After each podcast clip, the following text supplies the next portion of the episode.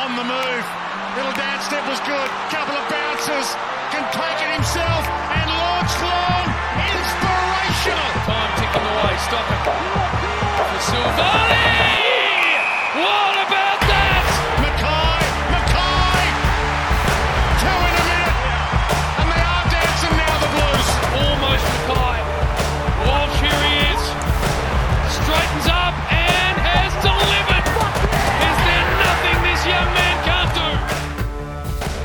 Hello and welcome to the Navy Blue Corner. I'm Ian, and look, Lockie has abandoned me this week. He's he's flown off to Europe to enjoy look a nice little bit of a holiday. And I got to say, he's pretty lucky because there is no way that I would have allowed this man to leave me, be left here all alone to record the pod if we did lose to Essendon. There's just no way that that happens. But he's lucky. The Blues, we got up by 26 points. I didn't have to go and hide any passports. I'm here. So, yes, this week's pod going to be a bit different. It's just going to be me here, but hopefully that means it can be a bit of a shorter pod. Although, knowing me, I'll still probably find a way to talk uh, for an hour. So let's get straight into this. It was Essendon's 150th anniversary, their big birthday celebrations. And we know what Carlton does when we play teams on their birthday. We get the chocolates. So it was really for me that start of the game. I was a little bit worried that they were really going to play on I guess that emotion that you see. Look, we know that with Essendon, and in 2022, you can't win games of football off just emotion. You need structure, you need buy in, you need that top end talent, which I just don't think Essendon have. And so I was pretty confident going in, but I, I did have those nerves that if we weren't able to nullify that emotion early on, if, if we gave Essendon a bit of a sniff, that it was going to be a really hard one to get over the line. And we ended up what kicking the first three goals of that contest, which really eased any nerves I had. I didn't really notice too much, I guess, extra energy coming from Essendon early. Uh, but then, you know, I thought we are going to absolutely run over the top of them. Essendon then come back. They end up taking the lead in that first quarter, and which is a little bit strange, but they really started to dominate that, I guess, midfield battle, particularly those center clearances, which was a bit of a surprise. Although we did see Collingwood do that to us uh, in the previous match. And I guess that's probably the hardest thing. We didn't want those deep entries, knowing that we had that undermanned Carlton defense. We didn't have Weitering. And again, that was one of those match winning parts of the game. How can we deal with Essendon with our defense? And so I got to say, big credit to Essendon's midfield. Uh, we know how much clearances have been a strength for us. We've been one of the number one scoring sides in the competition from center clearances. And so yeah, I think I thought they did really well to just work over TDK with Draper and Phillips. We saw Collingwood do that with Cameron and Cox. So maybe this midfield and ruck, I guess part of our game is a bit of a watch this space. We we know TDK's done pretty well without Pittonet there, and our midfield's still been able to do a lot. But that's two weeks now that we haven't been at our best, and center clearances we've got pretty smashed at. So I, I, don't think that Richmond maybe have the, the rucks to deal with that. I don't think they tend to play with the two that can really work over De Koning and, and Silvagni. But again, it's just to watch this space because we just simply have to find a way to, to nullify that. We we know that we're going to be without Pitt for a while, and we've managed it okay. But we should we should surely be better. And, and this midfield's good enough to win the battle. And in the second half, we definitely got better at it. But that's it's a bit of a cause for concern seeing that another team have done that to us, and particularly without Weitering down in that defense to organise things. We have Marchbank coming off his what first game in three years. You don't want to give the opposition a lot of those forward looks because that's where they get easy chances from. You don't want the ball pinned in there. So, bit of a concern, but yeah, I guess the big story then off the back of that and going into this game was just how that defense was going to, to factor in without Weitering. Could we stand up? You're not only losing one of your best players, you're not just losing the player that is Weitering with his intercept ability, winning one on ones, and just being one of the best players in the AFL. You're losing the organization. You're losing that leadership down there. We saw when he went off against Collingwood just how the defense seemed to struggle to, to get organized and know exactly where they were this week presents itself an opportunity. Young, can he stand up? Marchbank's first game in three years. What are we going to get from him? And I was incredibly impressed. Uh, we kept what Essendon to 54 points, didn't really give them too much of a sniff. Uh, you look at Young, 18 disposals, seven marks, 14 intercept possessions, 10 one percenters. And Peter Wright, the, the big two meter Peter, the one we should have been worried about, didn't even kick a goal. So that was, I mean, just I was so impressed with Young's game. I thought he was incredible. I still don't know how the doggies let this guy go for nothing. My weekly SPS drive by there is thank God we got rid of SPS and brought in Lewis Young because this player is incredible. And like we've seen, I guess TDK have to step up in the absence of Pitt.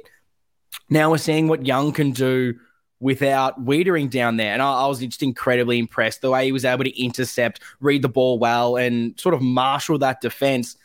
Yeah, it might not be perfect every week. We're going to come up against definitely a lot better forward lines and a lot better big key forwards. So that's going to be a test for him. But I mean, you can only go off what you've seen. And so far, it's, it's a tick for me. And then you look at Marchbank. I mean, what a man. You know how much I love him. You saw my raw reaction to him getting announced last week. And yeah, look, had the eight disposals, the two tackles, four marks, two intercept possessions, 12 pressure acts. He, yeah, he wasn't amazing the whole time. There were little glimpses of, yeah, he's still a bit rusty, but I was so impressed. I, I thought I wasn't going to get that level of performance out of a Marchbank already. And he had so many almost moments as well. There were moments where the ball comes in, almost gets that intercept, just wasn't exactly in the right spot, or the ball was just touched before him. But he he's looking close to the player he was before he got injured. So for him to do that, his first game in, there's always that worry that uh, the pace is just so much different to VFL, and he hasn't even played that much VFL. So I think that it has been spoken about a little bit, but when you're training as, as a Carlton defender, you're going against Harry, you're going against Charlie, two of the best key forwards in the competition. That's got to help these defenders learn, and particularly a Marchbank who does have that experience, but hasn't played in three years, like I've said about 12 times already. Getting those sort of hours of practice in against some of the best forwards at training has surely got to help him. And you just have to be so impressed with what we saw from Marchie. There was a lot of talk of his Durden going to come in, and I was kind of on board with that. It just depended whether I guess Durden was ready because it's it's hard to just come in and learn the system and it seems like I think it was Vossi came out and said that that he he's just going to take a bit of time to adjust and understand the nuances of our defensive game plan. And I think I, I listened to Pommy's chatting about the VFL um, and he, he, sort of mentioned that he looked lost it a few times, and that's just going to happen. He's he's a good player. He's got the body. He's got that AFL experience. He just needs to gel himself with this group and understand where he needs to be at all times. Once he's got that, I can see us play the three defenders and allow Marchbank to maybe intercept a little bit more because that's a, a definitely a big strength of his. We saw we wanted to play with that intercept role at the start of the season with McGovern and it definitely was going to protect Marchbank a little bit. So for him to be that second defender, I know Essendon doesn't have that many great tools, but to come in the way he did, I, I thought that was incredibly impressive. And talking about that midfield, I guess struggling a little bit with those center clearances. We had to find other ways to score, and I will touch on the the turnovers, but to see the ball come in there very quickly from those center bounces. The way we're able to just rebound was, I mean, it was electric at times. We had what 39 rebound inside 50s, which is incredible. We had Doc that had what 33 possessions. 699 meters gained, which is the most. We had Newman 29 and 577 meters gained, which is number two. And then even to touch on someone else that I know I always tend to, but I thought Plowman again had one of his his better games for us. I get it. I know I'm the number one ticket holder of the Plowman fan club, but I, am just hoping that people are finally starting to see just a bit of what he brings to this team. I think he wins a lot of those one on ones, particularly on ground level. He always finds a way to just keep working to just even the contest and bring the ball to the advantage of our other defenders. So I'm just, I'm incredibly impressed with what he's been able to do now that we've got a bit more structured down there. He's not just getting isolated one on one all the time, which not many defenders are going to going to do very well if that happens for you. And yeah, look, he's not perfect. I, I won't be fussed if if someone eventually takes over his spot in this team. But for me, what he's been able to do probably this last month or so that's kind of the benchmark now for someone to come in and take his spot. And I guess for me, not many other players are doing exactly what he does right now. So I guess let me know, tweet at us, let us know in the comments if you're watching this on YouTube what you've made of Lachie Plowman's last month because I've been pretty impressed. And I don't know if this is going to be enough to turn some Carlton supporters, and I get that.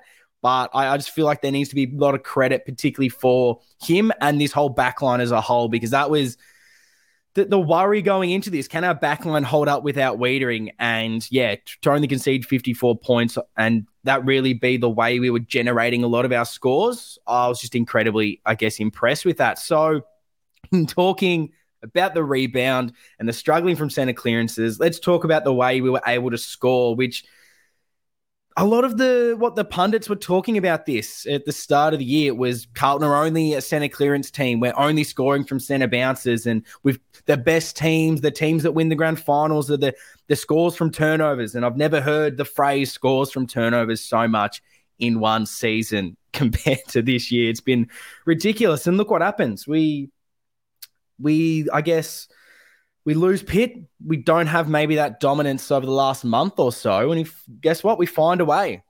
So I'm very impressed with Michael Voss and this midfield and this whole team to, to find different avenues to score. And I believe we're the number one ranked team over the last six or so weeks from scores from turnover, which is incredible that they said that this was our, our weakness and now we've turned it into a strength. And I also find that this analysis is a little bit interesting because if you if you if you're the number one scoring team from center clearances and you're still winning games of footy, surely that means that well, one, you've got most of the ball because we're the number one disposal team. We're winning it from the start of the game. The ball goes up, we get it, we kick a goal. Maybe there is no turnovers for us to even score from. So I don't know why this was such an issue at the start of the season because surely it doesn't matter if you're scoring goals and scoring enough then that doesn't matter. And if you've you've kicked a goal, where does the ball go? Back to the center. You win it again, kick another goal, goes back to the center. Where's the turnover? We're winning the footy, we're kicking the goals, and then getting it in again. So yeah, it's just a weird thing that everyone was saying, yeah, but you're not doing this. And it's like, well, who cares? Because we're winning games of footy. And so now that we lost that dominance, now we're showing that we can score big from from turnovers. And yeah, this time we sort of saw how easy a, team like Essendon, you can just run through them. And it, it kind of reminded me of what teams are doing to us last season. And we did it, I guess, similarly at times against against Collingwood we were playing our best. We did that against um, I thought Richmond as well at times, creating space. So it's it's now dangerous, this forward handball. I know Kingy was talking about it and just how much that can create space and overlap for us. And I mentioned at the top of this show how much that the energy was going to be up for Essendon, but we know they don't have that structure. And yeah, we just absolutely tore them apart through the middle. As soon as they turned that ball over, it was like three handballs, one kick, and, and a shot on goal. And that's what the best teams do. And if we want to, you know, be one of the better teams in the league, we've got that midfield dominance. We've now added another layer, so it's it's just more excitement for me. And we probably overused it, I think, at times, and particularly in that second half, that third quarter, and even last quarter, we are a little bit too cute with it. In that final third, we we did all the work to bring the ball forward. We had some overlaps, we had some um, outnumbers at times in that forward line, and we just we went the extra handball, or we tried to do something a little bit too smart when we know what we don't want to happen to us, which is long, deep entries because we're a little bit on demand. And what do we have? We've got the two best tools in this competition. So you sometimes you just need to get it in deep. And I, I think I said this against in sort of the Collingwood review as well that there were moments where we just needed to go long. We have the targets down there. It isn't the case of just panicking and bombing long and hoping that one of our tools are going to get it like we do sometimes sort of long down the line. This is lock that ball in. So when we did that, we looked really good. When we were able to blitz teams and create those those gaps, I thought were amazing. But yeah, there were just a couple of times I think late in that game, particularly that second half, which Vossi I don't think was impressed with either. Um, just you know tried a little bit too hard and, and tried a little too much to try and get that ball going. But it, it's just it is a new facet of our game that it's been impressive over this last month or so. We're evolving, we're finding different ways to score, and that's another plus. So, is that what you guys are seeing? Because I guess that's that's what I'm saying. So, I'll, I'll jump into some fan questions now because those are, I guess, the few main points I had talking about this game, how the defense was going to hold up, and what was going to happen with that midfield once we lost those center clearances, and all of those for me are ticks. So as I'm doing this by myself, I thought let's get you guys involved a bit more. So let's get into the fan questions. And the first one is from our man, had to start it with Timmy Dub. Says statistically, we were well down on areas we do well, center clearances, tackles inside 50, etc. The big difference in our favor was the marks inside 50 if Big H doesn't play, do we still win tonight? Or was it just a professional display and we did what we needed to do? And that's an interesting question. Obviously, Harry comes in. There's a lot of talk about is he underdone? Is he ready to go? As much as I've maybe given it to the medical team, I will back them in. It's their judgment. They say he's passed all the fitness tests. I don't think they're dumb enough to rush him back. He obviously passed enough and what leading goal kicker on the night. So he clearly was ready to go. And I don't know. I don't love the the ifs sort of questions like, oh, if he doesn't play, well, we probably lose that because you take away his goals. But I think maybe this is just me, but I have so much belief now in just the way we can evolve. You've seen it. You've seen me just talk about we were that center clearance team. When now all of a sudden that score from turnover team, you take different things away. We find ways to evolve and get the better of it. And when we didn't have Harry, I saw our smalls take over. I saw your, your Durdin, your always Motlop, you know, Zac Fishers really take over, bring that pressure, score a lot of goals. And even what in that first game against Richmond, Harry and Charlie played. I think they only kicked like the one goal between them. Even TDK, you throw him into that. There was one goal between our three talls. We found other avenues to score. So it's not a massive worry for me because I believe that we we just can do it. I've seen it enough now. I saw it against Sydney. It was the big test. Can we can we win without Harry against a really good opposition? And we found ways to kick a lot of goals. What was it? Nine goals or something in that in that second quarter. So yeah, it wasn't the most complete performance. We could have, yeah, easily gone and, and beaten them by 100 points, probably should have. We weren't at our standard for most of that game. But to grind that out to just get the win when we needed it, and we need to be beating these teams below us that are not at our at our level, particularly when we've got these games coming up in the next couple of weeks against those that are we're sort of fighting for the top eight. I think that we can find ways to win and we can do it without Big H. You obviously want your key players in there, and that's that's going to be the difference between us probably playing finals and going further is getting all these key players back. So yeah, you can easily say we wouldn't have maybe won without him. But I think I'm confident enough in us now that you take something away and we'll just figure it out. And I, we've got enough key players. You've got Jack Martin down there that can take marks. I, I think we can do it. Um, next question is from Navy Blue Baggers, who asks After seeing that performance and how the makeshift backline held up, does it change your perspective on how the next few days, sorry, next few games will go until we get some more cavalry back? And yeah, I was very impressed. It's going to be interesting when we come up against a team with the two key tools. I'm not sure if Lynch is going to be back next week. So we might just have to worry about Riewoldt, which will be good for us to only have, I guess, that one really elite kind of tool. But I was, I was just impressed. We, we I think I, I mentioned it in that Collingwood review that, and even maybe the mid season, where the times we've struggled is when we've lost those key players in the game, and then we haven't really been able to adjust maybe quick enough. But you've given us a week when we've lost some of these players.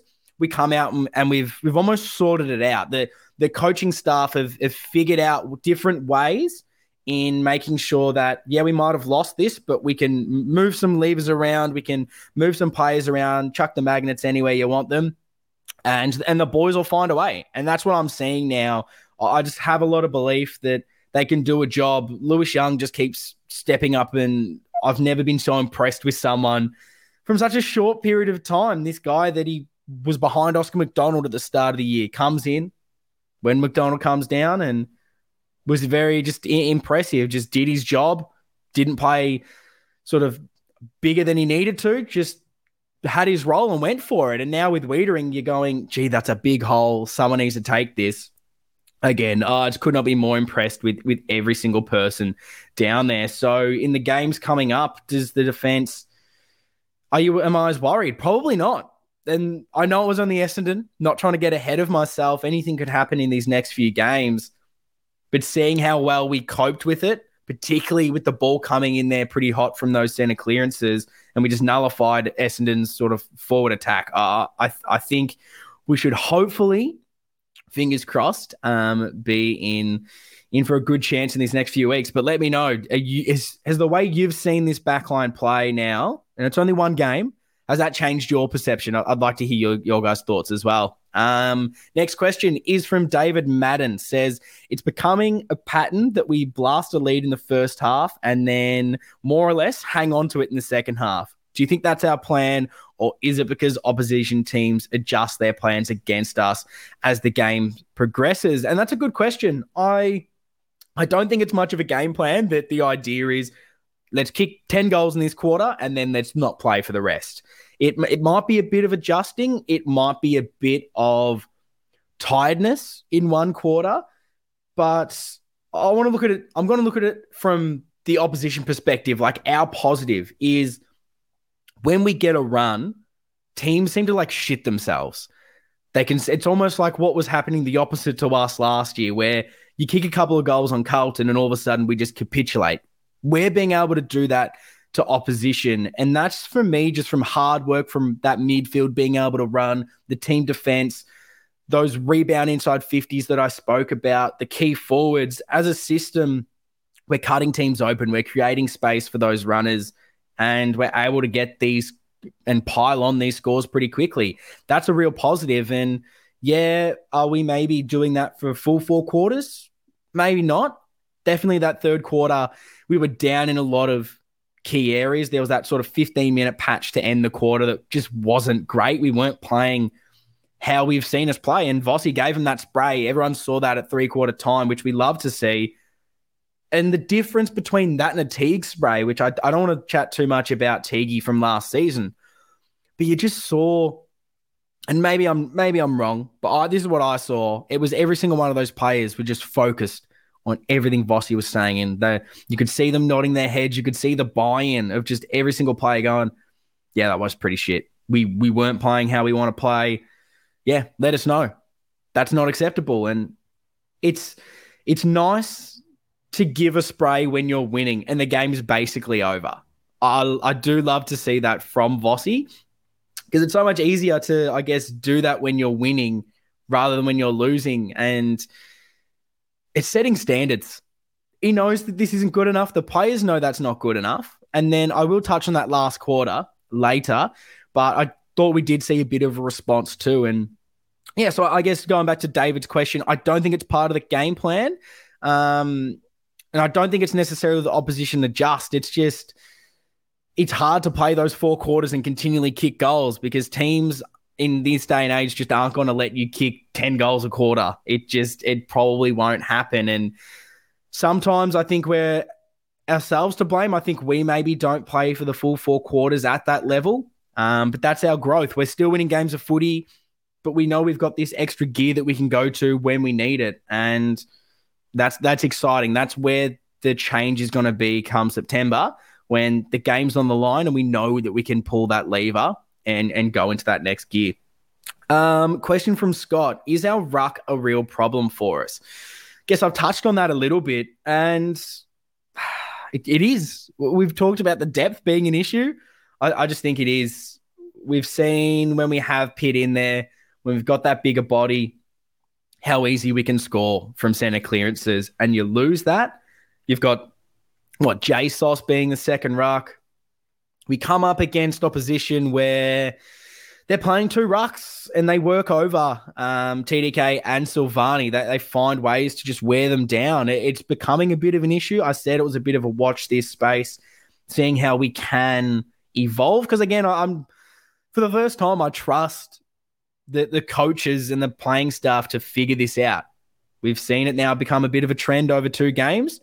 Uh, I'm excited to see what they do against Richmond. I, they don't have those two rucks, so it's going to be a little bit easier. But the test is there now for us. Okay, here's the challenge. You've got to bounce back. You've got to bring back your centre bounce um, dominance. And so, yeah, the rucks is an issue. There's not too much I think we can do. Is the is the unfortunate part. There wasn't really anyone to bring in in mid season for it that was really going to have that big an influence. We've just got to kind of ride it out. And like we've evolved with moving the ball differently and scoring from turnovers, the midfield's just got to evolve and we've got to add more facets. And I guess I'm going to look at it with the glass half full, the positive outlook, which is how many of these challenges have we come up against so far? Can we play without Harry? Can we play without a Ruckman? Can we play without Weitering? Every single time this happens, you have to be better. You have to adapt. And now we've added these extra layers, not maybe because we wanted to, but because we were forced to. It was do this or you're not winning games of footy. We've sort of ticked a lot of boxes so far. And what we're nine and three. We have a chance next week to go tied top, which is just ridiculous.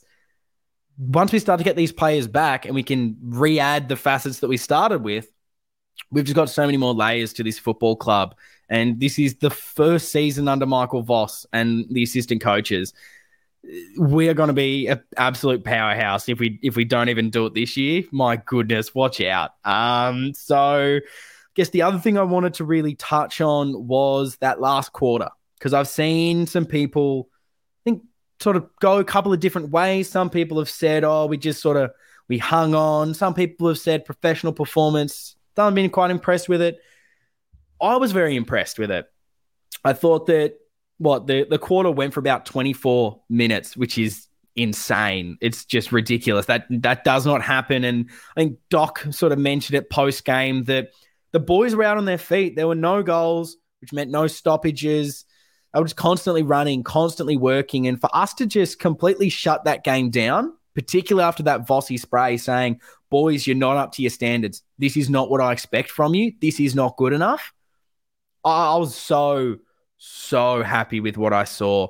And I think for me as well, obviously the quality's not there with an Essendon, but it, it reminded me a bit of a final and what I'm trying to take different aspects from this and see what that means for our season. And I guess knowing that when you're under pressure, Uh, you know, less than ideal conditions, we're out on our feet. There's nothing left in the tank. We're constantly running, constantly working, like those finals are when it's it's high pressure, everything's going on. For us to be under that adversity, just control the game, outwork the opposition, and finish the game, not let the other team in that's an unreal performance because you don't get that time to settle.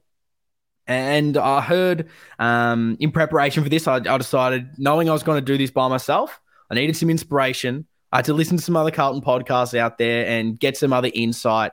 And I have to give a big shout out to, I believe it was the Prendercast boys that were talking about this, which is what were we struggling with in that game? We were struggling with losing those center clearances, giving Essendon those easy looks. And what do you kind of do by having zero, what one center bounce for the whole quarter? You take that away from the opposition. And I agree with um, what Sean said on that pod where he mentioned that that obviously wasn't the plan to have zero center bounces, but it's a nice way of being able to stop and take away a strength of the opposition. And so yeah, I was just incredibly impressed. It's it's such a hard thing to just gut run out a last quarter with zero stoppages. It's just ridiculous. So yeah, professional is a good way to, to say it. And uh, again, I'm just it's another box ticked on what can this team do. I haven't seen us be in that situation. And I was never worried at all in that last quarter. I thought that we controlled it. We probably could have kicked a few goals. It goes back to the point of me saying we probably overused it a little bit. But all in all, Essendon, I think they might have outscored us in that last quarter by like a point or something. Who cares? We spoiled their party, and that is all that matters. Uh, probably a couple of just individual performances I want to touch on before I move on from this game. Uh, again, let me know if there's anyone that that stood out for you, apart from the ones that we'll chat about in the votes coming up, because I got to say, I love Jack Martin's game. He's someone that gets spoken about a bit glowingly, sometimes not glowingly. And, and Vossi sort of said how hard that forward flank role is the other day, saying that that's a one position he would not want to play. There's no reward. You're being asked to do so many different things, and sometimes you're just not going to look good on the stat sheet. But it's what you were doing with your running patterns, with your defensive pressure. It's all those little things. And I was really impressed with what I saw from Jack Martin. And my criticism of him at times is just yeah, I get it. That half forward, you can go missing, but it's probably just the the pressure and intent at times. I'm not saying that we know is there, and that's what I was really happy with against the Bombers because his attempt when he was around the ball, you could see it was his to be won, or he was going to lay the tackle, and those are the things we want from Jack Martin when he's hungry, when his pressure's up and about he just he finds ways to influence things. And he had the four tackles. He led inside 50 tackles with two. He got his goal. He had the five score involvements. I know you might not get all those stats every single week, but that's what I want to see. And that's why Jack Martin's so important to this team. And sometimes I don't give him the credit he deserves. But that tackle pressure, Jackie boy, keep it up because that's how we're going to win games of footy when we have all these forwards doing it. And I guess another one is is Owies again in that forward line yet again, he's getting a bit of reward. He gets the two goals. So I think he's backing up now his pressure with the three tackles and the 14 pressure acts, getting that reward on the scoreboard, which has been his issue. I think this season he maybe hasn't got those goals. And a lot of play- people have sort of said, does he do enough? I think he does. And so now he's getting that scoreboard reward. It's just making him look like definitely that nailed on player. So I'm, I'm happy to see that from Owies. And I have to talk about Jack Newnes because those that know me and those that listen to the pod know that I'm never super glowing of this man. And those who are in group chats with me will know that even after this game, so I'll put my hand up on this one. I was sending in the Jack Newnes abuse saying, Oh, he's turned that ball over. What's he doing? What are we getting out of this guy? Like Cottrell comes on as the sub, has an incredible performance again. He must be the greatest sub in the history of AFL. And I'm saying, why are we playing Newnes? And I got to say, I watched the game back and I tried to have the mindset of, okay, let's go into this thinking every single one of Jack Newnes' possessions is the greatest thing ever. Let's go in with a positive mindset. And I have to say, I'll put my hand up. I was calling him Hack Newnes in some group chats. I thought Jack Newnes, on reflection was unreal this week. Had the 25 disposals, 18 kicks, 442 meters gained, which is the third highest for us, seven score involvements, which was the second highest. And yeah, I think I have this obviously negative Jack Newnes bias, which when I see him make a mistake, that's what I picture. And that's what I see from the game. So I guess watching that back, trying to get a different perspective, I noticed different things that I didn't see. I noticed him giving the handball that ended up creating the space. I'm noticing that beautiful inside 50 that just tore Essendon open, leads to a shot on goal. And yeah, he makes a couple of those mistakes, and that's why he's not the perfect player. And someone eventually will probably take his spot in this team. But I thought he was incredibly just impressive. He was so instrumental in, I think, our ball movement going forward. He was setting up so much. That's why I had seven score involvements. And for someone that I often, I think I complain about, I just had to give him a shout out because I watched the game and I thought he was garbage. And I watched it back and I was like, gee, he was one of our better players. So I think everyone needs to do this with players that they don't rate is go back, watch the game and just try to think okay, because I know Lob gets a lot of hate too. Just go back and be like, let's just try and see the things that he does well. And there's so much that you miss. And so I just want to give a big shout out to Jack Newnes. I thought he was just instrumental in our ball movement and that score from turnovers. God, he was involved in so much of it. So big shout out to him. Um, while we're talking about players, let's go into the fan votes. You guys came in droves, and one man that was unlucky that I'll give a bit of a shout out to was Harry McKay. He missed out on any of the votes, uh, kicked a couple of snags, and to come back from injury and look like he hadn't missed a beat was unbelievable. The one vote you gave to Lewis Young, who was just a standout in defense, you gave your two to Walshy, you gave your best on ground to Sam Docherty, who I've spoken about this backline a bit.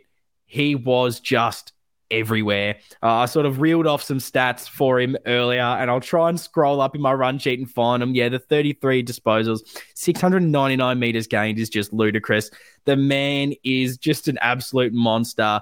Like I mentioned with Jack Newnes, he's another one that was just instrumental in every good rebound we had. Um, yeah, my votes, I gave the one to Nick Newman. I thought that he's having this unbelievable time at the moment. It's been, a, a, I reckon, a month and a bit where he's been one of our most consistent players, and I thought he deserved a vote in this game. Just outstanding. I, as I mentioned with Doc, let me find these stats for this man here 29 disposals, 577 meters gained. Yeah, Newman was just unbelievable. Big part of that. And, you know, know knowing that we've lost, you know, Zac Williams, we've lost a bit of run. I just think that Newman's really stood up over this month and, and just shown that he can do a bit more. Uh, so big credit to him. I gave the two to Lewis Young, knowing that our backline was going to be under so much pressure. Seeing him stand up and be so composed down there was unbelievable. And of course, I've had to give my three to Doc. Just what a player. He has to be pretty much everyone's favorite player now after everything he's done this year. Pretty much cemented himself as all Australian by far. Um, what an absolute human being. So that's going to pretty much wrap up that. Let's start talking about the Richmond game because as much as we love spoiling parties and cop that Essendon your dogs, we've got to move on to a, a team that's actually half decent because we've got the chocolates here. This game, it's already getting built up so much. That's why I'm rushing to try and get this podcast out now because it's taken a bit over a busy weekend. But if we beat Richmond, we could be equal first, which is sounds crazy to think at uh what this stage last year to have someone said if you beat Richmond at, in round whatever it is, you'll be tied first. Uh, is just insane how far we've come. But I do believe I'm seeing a lot on Twitter. I think we just need to calm down this if we lose against Richmond the world's over and we won't make the eight. There's just too much panic on this. I know I'm obviously the, the glass half full person, but look, we lose. Yeah, it's not ideal. You, you don't want to lose to too many of these teams around you fighting for the eight, but it's a long season. We've just seen Melbourne go from untouchable, no one's close to them, to losing their last three. And now people are saying they're not a grand final team anymore. The wheels are off. So I think we need to just call it if we lose this week, which I don't think we will, but if we do, it's not going to be the end of the world. We can still make finals. There's so many games to go. You can make up for one loss. We've seen us. We lost that one game to Gold Coast. It was panic stations. Look at us now. We're nine and three, and we've seen how good Carlton can be. So I think we just need to we should calm things down, let the season play out, let the game just happen before we start panicking, please. Um, so yeah, I guess one of those that I mentioned earlier in this episode was the rucks. You know, we saw we saw this be such a big pivotal thing for us in our win against Richmond. It's I think the first time we're playing a team that we have played against previously this season, and that last quarter dominated those center clearances, ran over the top of Richmond. Now, this has been a bit of something we've struggled with the last few weeks. The center clearances, the ruck dominance. It's just TDK and Sauce there. That's that's the battle I'm excited to see. Can we react? Or do we need to? Have we now got enough elements of this game plan that we're not just reliant on center clearances now? So, yeah, if we can really stop Richmond on the outside, which we know that's a big strength, their ball movement, that's what they're really good at. It's now become a bit of a strength of ours. So that it's I'm so excited to see this matchup. Both teams have changed a lot over this season. It's going to be an absolute belter. And another thing I've tried to do is I've tried to chat to a lot of other different supporters and kind of get, I guess, their opinion on things because it's so easy for us in this Carlton bubble. And when we start looking at the opposition, to start worrying about everything they have and go, oh, they've got this, we're down on this, they're going to beat us here. I think we need to start thinking about what we have because the perspective I'm trying to look at, yeah, okay, we, we don't have that center clearance. That's been down. The midfield struggled a little bit but just how dangerous we are. You look at it. We've got the like two most informed key forwards. Opposition are like we kind of were with our backline with no Weitering. It's oh no, I just don't want the ball down there because can anyone take a mark? Now, teams are shitting themselves. They are so worried because we get that ball in. If we get, if we start winning those center clearances again, that ball comes in so quick. It's a goal basically every single time because those guys are just so amazing. They can their movement, they're working with each other, the chemistry's there.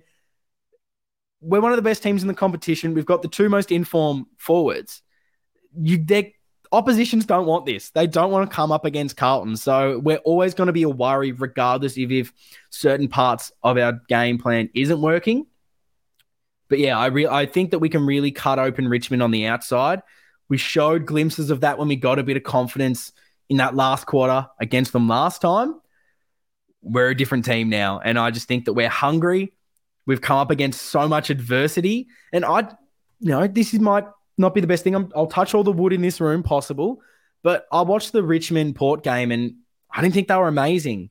Much like we haven't been perfect the last few weeks. And I know people are worried about that. Richmond haven't been either. They almost lost to Port. They showed their vulnerabilities and I think I think that suits us. And so let's go. I guess yeah. Sorry. How how are you guys feeling going into this contest? Do you, do you think it's a win? Are you worried? Let me know. Let me know in the comments below. Tweet at us because um, I'd love to get your guys' thoughts on the build up. You've seen what we can do with some injuries. How are we going to line up against Richmond? And uh, I guess it goes straight into the changes. And I saved this question from Tim Gigantor, who asks Does Dow get another chance with Cerra probably out for next week? Which was maybe another tale of this game that because we win, it doesn't matter. But once again, we've had a player subbed out in like the first quarter of this of a game this season. Which can this just, firstly, can this just stop happening? This is ridiculous. How many more injuries can we have and I think that the Cerra ones, it's interesting. We we Lockie brought up in the midseason review that this man was leading our tackles, which I didn't, I would never have picked, which shows that he he has so many different facets of his game that you maybe don't realize in this midfield that he is this tackling pressure player.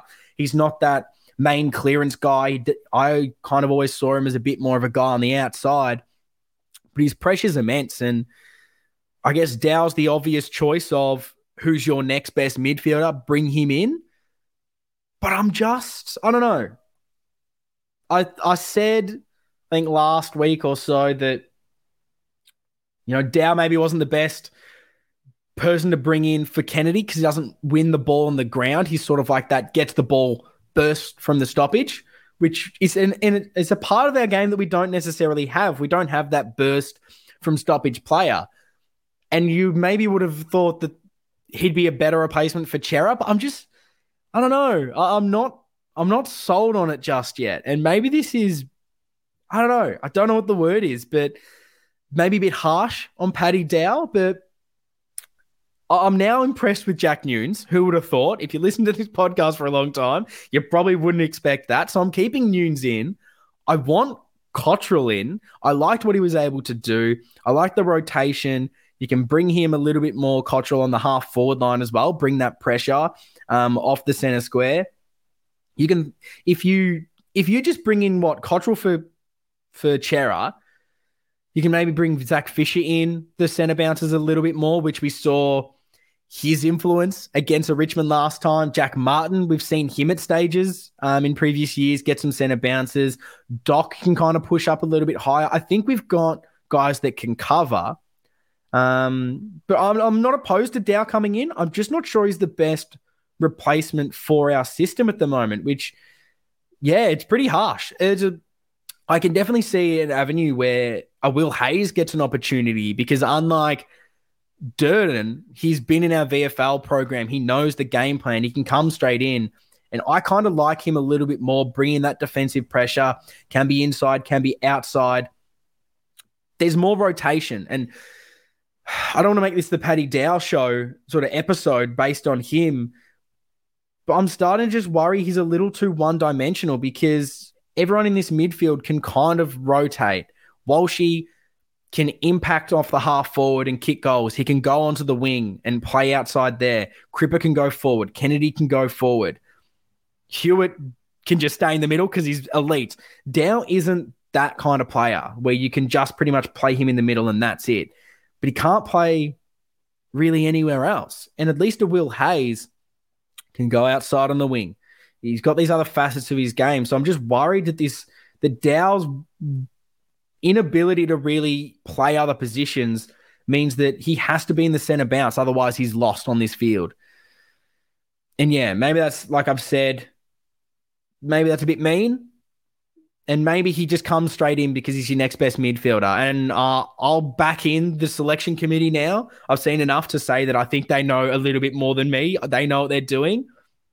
But yeah, I think for me, I'd either do sort of Cottrell in or Will Hayes comes in. But I think I still really want to see Cottrell because he's just been unbelievable. Uh, but but let me know the changes that you guys would do. Does Dow come straight in? Is everyone 100% on the Dow train saying we've lost a midfielder, bring him in? Or is there anyone else that you want to see? Do you want to change the back line? Does Durdin come in? Let me know in the comments below if you're on YouTube. Um, or, or tweet at us. I know I'll be putting out some things on Twitter and Instagram saying your team changes for this week. It's but it's an exciting time. As I said, we could be equal first if we beat Richmond. God, you just you have to be excited. Um, but before I wrap up on this uh this solo pod that I've still found a way to go for 40 odd minutes. So well done. I can definitely talk for hours. Um, but I've said multiple times um, appreciate all you guys' support and everything you do for us. But I put out a bit of call call to action saying get on Spotify, give us those five star reviews. If you listen on Apple Podcasts, you can leave a written review, and we will read every single one out if you give us five stars. You give us four, it ain't happening. You give us five, I'll pretty much read out anything you say. And we have had one. So thank you guys, you are listening, and I always appreciate it because you're taking your time out of your day for this. Um, so we've got one from, I believe it's Jacob. He says, and I like this uplifting listening. So someone get this guy a job to write uh, headlines because I absolutely love that. He says, I always look forward to listening and watching you guys your guys' banter um, about my beloved Carlton. It is definitely my favorite part of the week. My only criticism, oh, here we go. We like a bit of feedback um, would be to ask for more content. But I guess you have your own lives. These guys are so down to earth, funny, and heartfelt, and would highly recommend. So thank you for that, Jacob. Love the uh, the feedback too. And look, I agree with you. Um, obviously. Lockie's got more of a life than I do. He's off to Europe. He's he's up and left us. He's left the, the cold Melbourne weather, which I do not begrudge him for. Uh, but yeah, we'd look, we'd love to do. I'd love to do an, an episode and and content every single day if I could. Uh, but yeah, unfortunately, we're very busy boys, but we try harder. So thank you for that. And if you've got any reviews for us, if you've got any feedback, again, drop us that five star review and I will read it out. Uh, but look, that's pretty much going to wrap this episode up. Thank you guys for listening. Let us know everything, um, team changes, what you thought about the Essendon game. And I just got to leave you with this one. Look, I'm not much of a singer, but I've gone to some effort. It was Essendon's 150th anniversary that I thought I'd write them a little bit of a song here. Harry scoring all around us, baggers cheering, having fun. It's the season, love and understanding. Happy birthday, Essendon. Shove that one up, Essendon. See you guys next time.